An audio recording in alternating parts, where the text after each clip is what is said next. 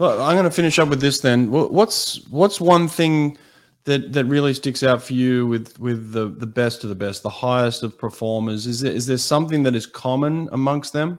Yep. Uh, we were just talking about it today, and and it really is the mature athlete has gotten to know themselves so well that they are not afraid to say no to more training.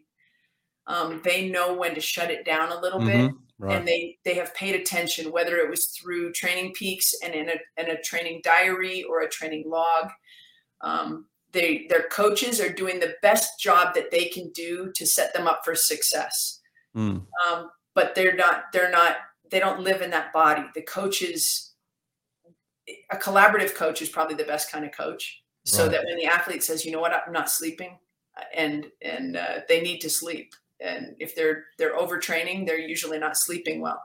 So if you want those high highs you have to really be able to focus on recovery get out of your sport spend time with people who are not always in the sport. So you're not always talking about swimming or triathlon. You're you're talking about a beautiful trail or your last trip to wherever you went or yeah. you know you have a really well-rounded uh, life and and so that's kind of what i preach with my young athletes yep. is have you know don't just have a bunch of friends that just do triathlon what, what, yeah you know find find lots of diversity balance. in your life and balance and balance, yeah. that seems yeah. to be a really good common denominator for longevity in the sport